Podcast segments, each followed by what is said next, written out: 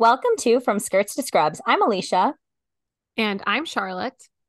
And we are two medical students trying to figure out our place in medicine by looking to the past and current events to better understand the impact they have on us as women in medicine and women living in this world today. Yeah, and you can find or follow us on social media. We have Instagram, Facebook, TikTok, which are all at From Skirts to Scrubs. And we also have a Twitter, which is at FSTS underscore podcast. You can also check out our website for more information on our episodes, show notes, sources, and more at FromSkirtsToScrubs.com. Yep. And you can also subscribe to our podcast. We are on all the podcasting apps and leave us a rating and review. Apple Podcasts is the best place for that, but you can also leave a five star rating on Spotify. Yeah, five star ratings only. yeah, only we don't take negative feedback. we take constructive feedback though. All right, so welcome back to the new episode of the mini series. This is our second to last episode. We only have one more after this, so I hope you guys have been enjoying more than a uterus. And this week we're going to be talking about like a disease that honestly we don't really understand. Like me personally, and also just like the medical world doesn't really understand and you may or may not have heard of it before, but we are talking today about fibromyalgia. And really, I don't have much else to say about it other than jumping into it. So for that, Alicia, do you have any thoughts before we get started on fibromyalgia? It is a hard disease to like diagnose and stuff, I know. And I've I feel like I see a lot of commercials about it. Yeah, like, do you have fibromyalgia? Yeah, I mean, yeah. Eligible for this drug. Yeah. Yeah. It's true. All right, well, let's get into it then.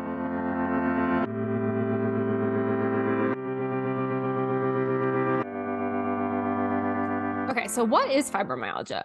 Like, if you've never heard of it, you're probably like, what are you talking about, you guys? So, it's basically a chronic pain disorder that can affect multiple parts of the body. And specifically, patients feel these tender, like tender spots that cause extreme pain, and these are across the body before we get into what those are, like, what is this pain response? I'm telling you that they have a heightened sense of pain. And one of the theories behind this is that there's an idea of central sensitization, which is the theory that if you say you have like one spot that's painful and you poke it like 20 times, and all of a sudden that spot like has an intense sensation of pain or whatever you feel when you like are poked 20 times. Your memory in your brain remembers that repeated nerve stimulation and it commits that to memory. So the next time that you poke that spot just once, it feels like you were poked 20 times. So it's like mm. this layered heightened pain sense. And this is very common like throughout the body in a bunch of different processes. It's a big part of substance abuse is a theory like this. This is what they think causes these tender spots in patients' bodies who have fibromyalgia is that they have a heightened pain response for some reason. There's also theories that this might be a genetic condition because if you have a close relative with fibromyalgia, then you are also more likely to have it. Which would be weird to have a genetic condition for pain syndrome.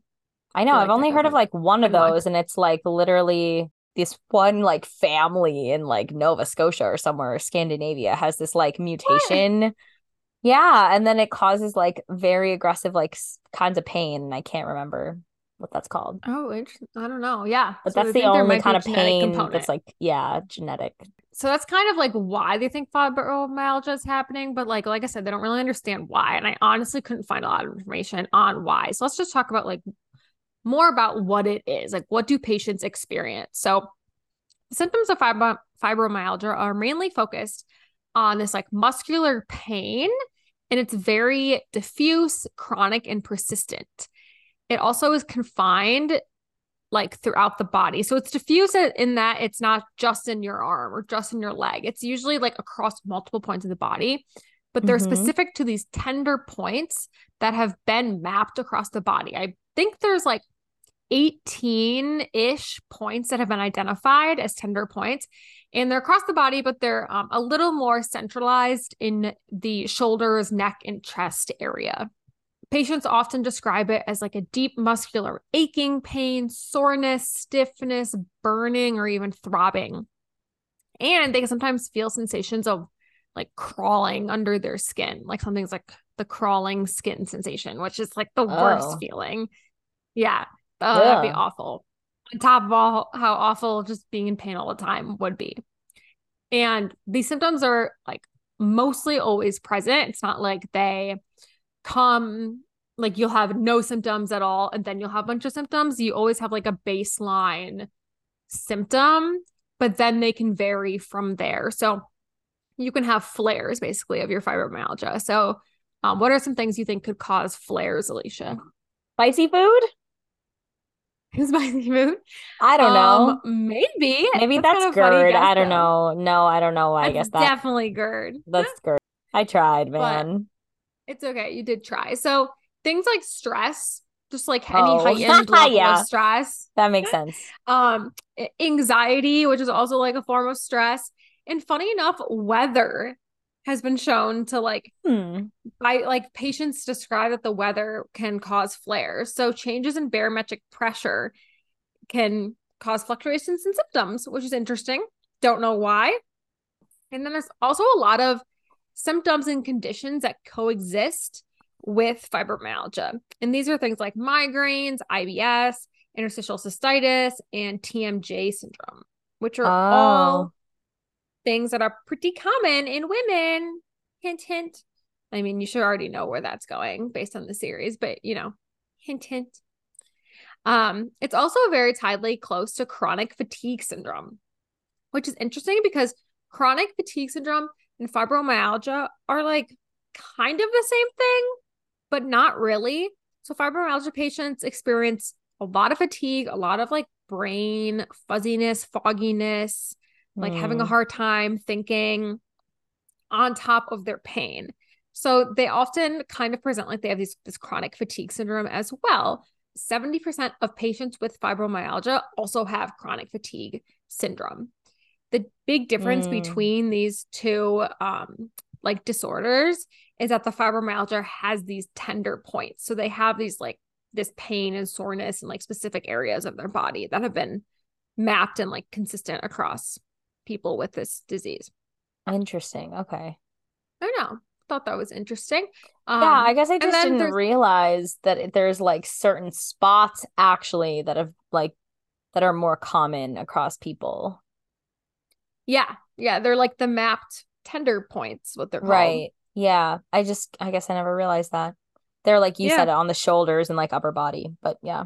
Yeah, yeah, it's kind of cool. It kind of like reminds me of um, which it might it might be related to, but I didn't see anything on it. It, it- for some reason it reminds me of like like the channels of energy in your body. That's like, what I was thinking. That's literally what I was thinking about. I was thinking about Avatar the Last Airbender and the cheese and stuff.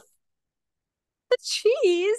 Yeah, like the the gates of energy and like oh when you my have like a blocked chi or like a blocked like Oh yeah, yeah, yeah. area of energy. That's why you do like acupuncture and like other pressure points to help like Yeah. relieve the gate of energy so that it's not like pooling up inside you, but it like can f- flow. Yeah. And you can use acupuncture as like forms of therapy for fibromyalgia. But honestly, I think the results of it just kind of depend like patient to patient if it works for them or if it doesn't. But like it's a option for them. So Hmm. yeah, that's like the tender points when we think of that too. So that's funny in the same thought process. Um, and then patients also have a lot of times comorbid depression and anxiety, and often complaints of joint pain, like they might have arthritis, but there's no signs of inflammation in those joints. So, like, they don't actually have arthritis because you have to have inflamed Right. joints, have arthritis, and their joints are like seemingly completely fine, but they feel like they have arthritis in their joints. Mhm. So these symptoms are all very vague. They're very just like it could be this, it could be this, it's related to this and this. It's so vague. So how the heck do you diagnose this disorder? And there isn't really like specific criteria, like Mm. good specific criteria to diagnose fibromyalgia, which so I can take up to five years on average to get diagnosed. Whoa. Okay, that was my question. I'm glad you a- answered it. Yeah, yeah. Because you can't use like labs or imaging or any specific test to diagnose it. Because when you get all those things, as long as they don't have like a different condition that would affect those labs, like those would all come back normal. There's not going to be a lab result or Right. perfect test or like an x-ray or a scan that's going to be like, yep, fibromyalgia. It's more like, well, it's not this, so it must be Right. It's like a Fibromyalgia, you diagnosis know, like- of exclusion. Yeah. exactly. So like with the thing with arthritis, they're like, oh, they might have they might have RA or something, like rheumatoid arthritis. And then they go and they're like, actually, their joints aren't inflamed. So they don't have it. Like they don't have any of the signs, you know? So there's nothing like you can specifically test for, which makes it really hard. So, according to the American College of Rheumatology, because rheumatologists are actually who treat fibromyalgia patients, patient must have widespread musculoskeletal pain and excessive tenderness in at least 11 out of 18 specific tender points. So that was their um, original diagnosis for, for fibromyalgia. And now that criteria still exists, but it's kind of expanding more to be like a scoring system where a patient rates how severe and widespread their disease is, as well as like other symptoms they might have. And that all of that like takes into account whether they have fibromyalgia or not. Which seems- Mm. A lot more vague than using tender points, but I'm not sure. so that's why it's hard to get diagnosed because it's hard to it's hard to diagnose fibromyalgia. So if you're a physician who doesn't know that much about the disease or how to diagnose it, like you're not going to be someone who's very helpful to those patients. So those patients have a hard time getting diagnosed.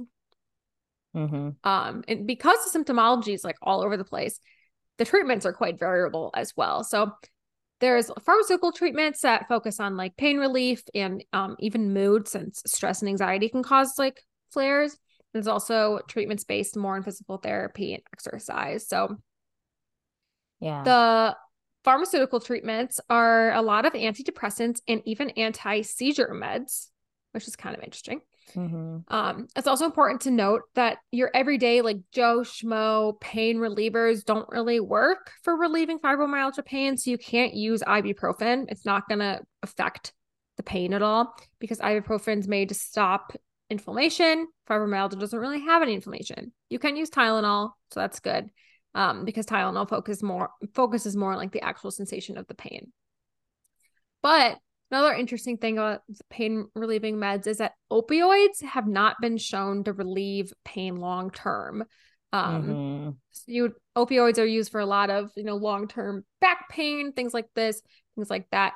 But it hasn't been shown to relieve fibromyalgia pain. It has even um, been shown to cause like a, an additional pain syndrome on top of it. Sometimes or using opioids for extended period of time can lead to even more pain. And then, of course, they have a really high addiction potential. So you usually try to stay away from those.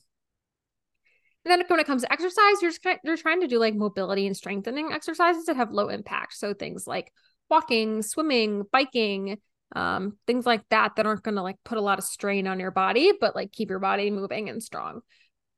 And then to help with the stress and anxiety part of fibromyalgia, you can you you can do um, therapy like CBT therapy, which is the type of therapy you go through for anxiety and depression. And you can also do things that are called mind body stress reduction, and these are like techniques such as meditation, hypnosis, biofeedback, and even Tai Chi. Apparently, is very helpful. Oh, flowing energy.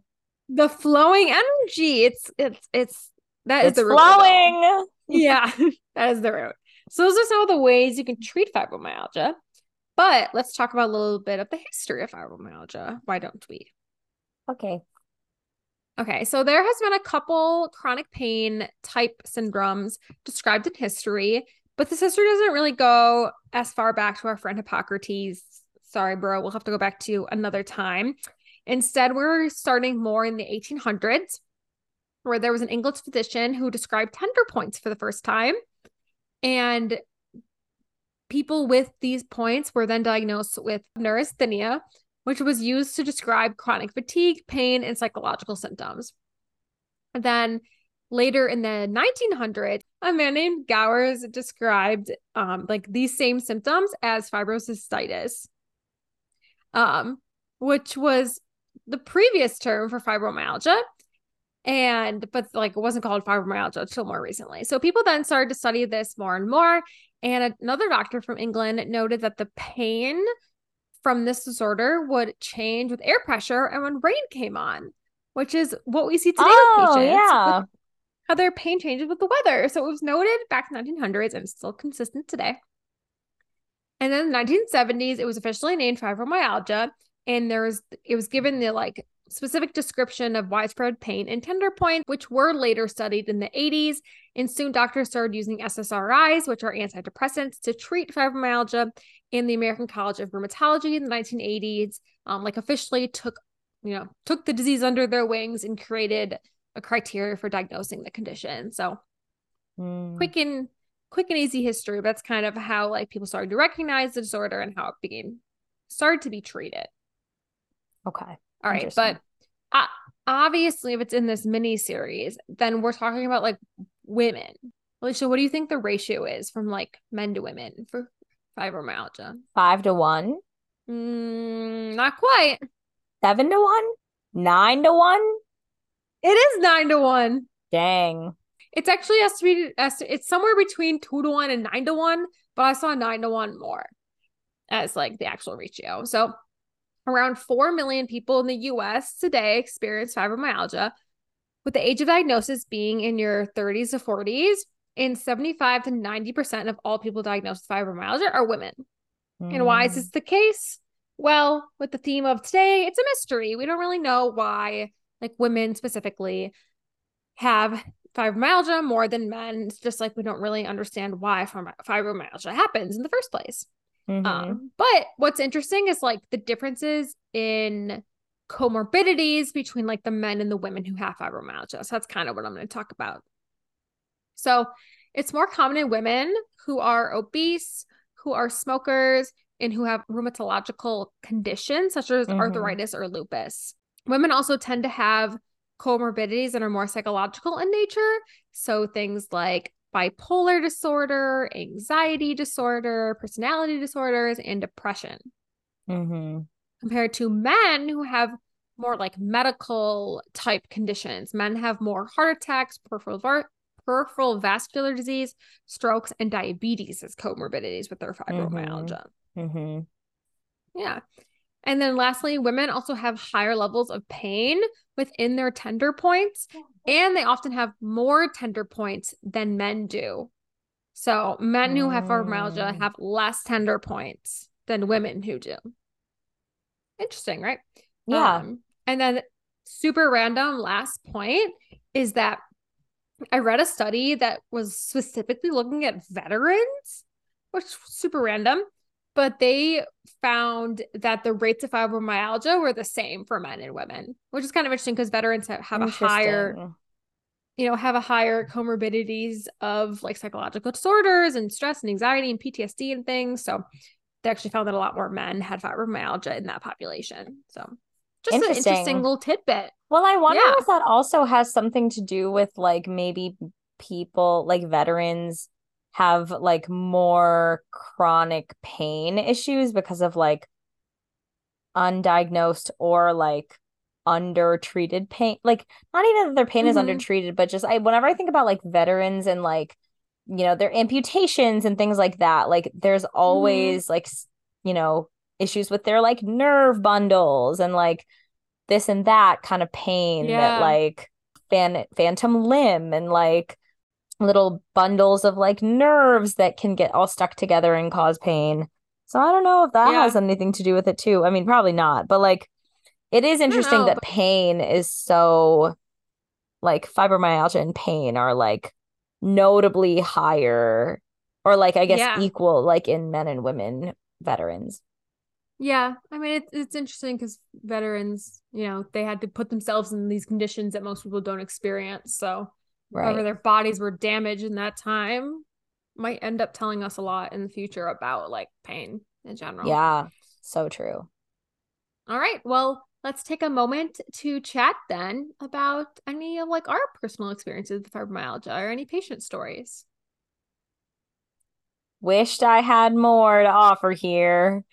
Um, but I was kind of saying this to you at one point before. I think I just like don't I never have diagnosed fibromyalgia as like the thing that someone came in for.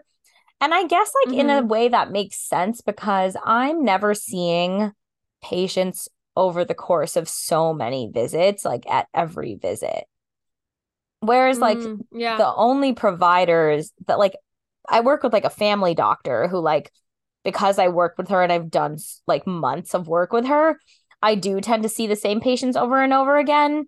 But even so, like I don't think after, you know, 3 4 sessions with the patient, I don't think I'd feel comfortable necessarily like giving them a diagnosis of fibromyalgia.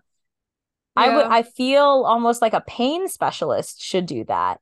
But then as a result, Mhm. like now all these people are like being misdiagnosed or underdiagnosed because they're like not going to see pain specialists. Like that doesn't really make sense. So I don't know. I just know that the people who I have seen who do have fibromyalgia on their problem list tend to also have a lot of other problems. Not in a Mhm. bad way, but just like they have many problems on their problem list, and fibromyalgia is just one of many. Yeah. I feel like um also I always hear when people talk about fibromyalgia, it's always like, oh, it's those women who are so cranky and like always in Yeah. pain and like annoying, which is like often the perception of any chronic pain patient, honestly, Yeah. is that chronic pain like puts a lot on the medical system. It like it costs a lot of money just in general for the patients and the medical system. And people Right. tend to have like a bad view of chronic pain patients because it's frustrating for providers and for patients. It's just like frustrating all around because we don't have a good understanding on what causes chronic pain and also like how to treat it. Right. And it's like an invisible, it's an invisible disease. right. Like and it's you it. subjective. Right. yeah, like you can't see it. The tests that we use as doctors to diagnose things can't see it, and it's all based on the patient, um, which makes it very difficult for everyone involved. So that's kind of what I feel like I hear about just pain in general, and also like fibromyalgia falls into that. I did like shadow a PM&R doctor for a bit, and I wonder if he sees fibromyalgia patients because like he sees a lot of chronic pain patients. He does a lot of physical therapy with his patients. He also does acupuncture on his patients. Like he learned how to do acupuncture and does it as part of his practice now. Um, so I just wonder if like PM&R treats fibromyalgia or, not, or if like, yeah, I don't know. it's just if it's just rheumatology like i guess yeah it's like who does it really fall under and like if you think you have fibromyalgia i wonder like who's the best specialty to go to because you don't want to you don't want to have to find like the fibromyalgia specialist in the country 'cause it's just Right. like so much money to go to this one specialist like there should be one type of or a couple type of doctors you can like pick one and go to so i don't know Right. those are probably things that are being, you know, in development in that part of medicine. Who Yeah. study that. But Yeah, and like the one thing I will say that I don't know as much about, but I'm sure is like very strong is like the fibromyalgia community, I imagine is like pretty strong because I just feel like anytime there's like a condition that is like undertreated and underdiagnosed and just like not well understood, people like really come together. Um, and so like they're probably like a very strong community that like does a lot of advocacy work for each other and themselves. yeah, I, I think you're right. I think you're completely right.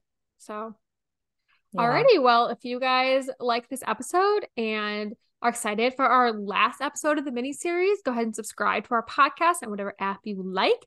You can also leave us a rating and review, and Apple Podcasts is a, be- is a great place to do both of those. Yes, and you can also follow us on social media. We're on Instagram, Facebook, TikTok, Twitter, and you can check out our website for more All information. things. Show notes, sources, Yeah. merch, all the things. That's from skirtstoscrubs.com. And lastly, here's to the women who fought for us to be where we are today, and may we do the same for those who come after us. Yeah. See you next time. Adios.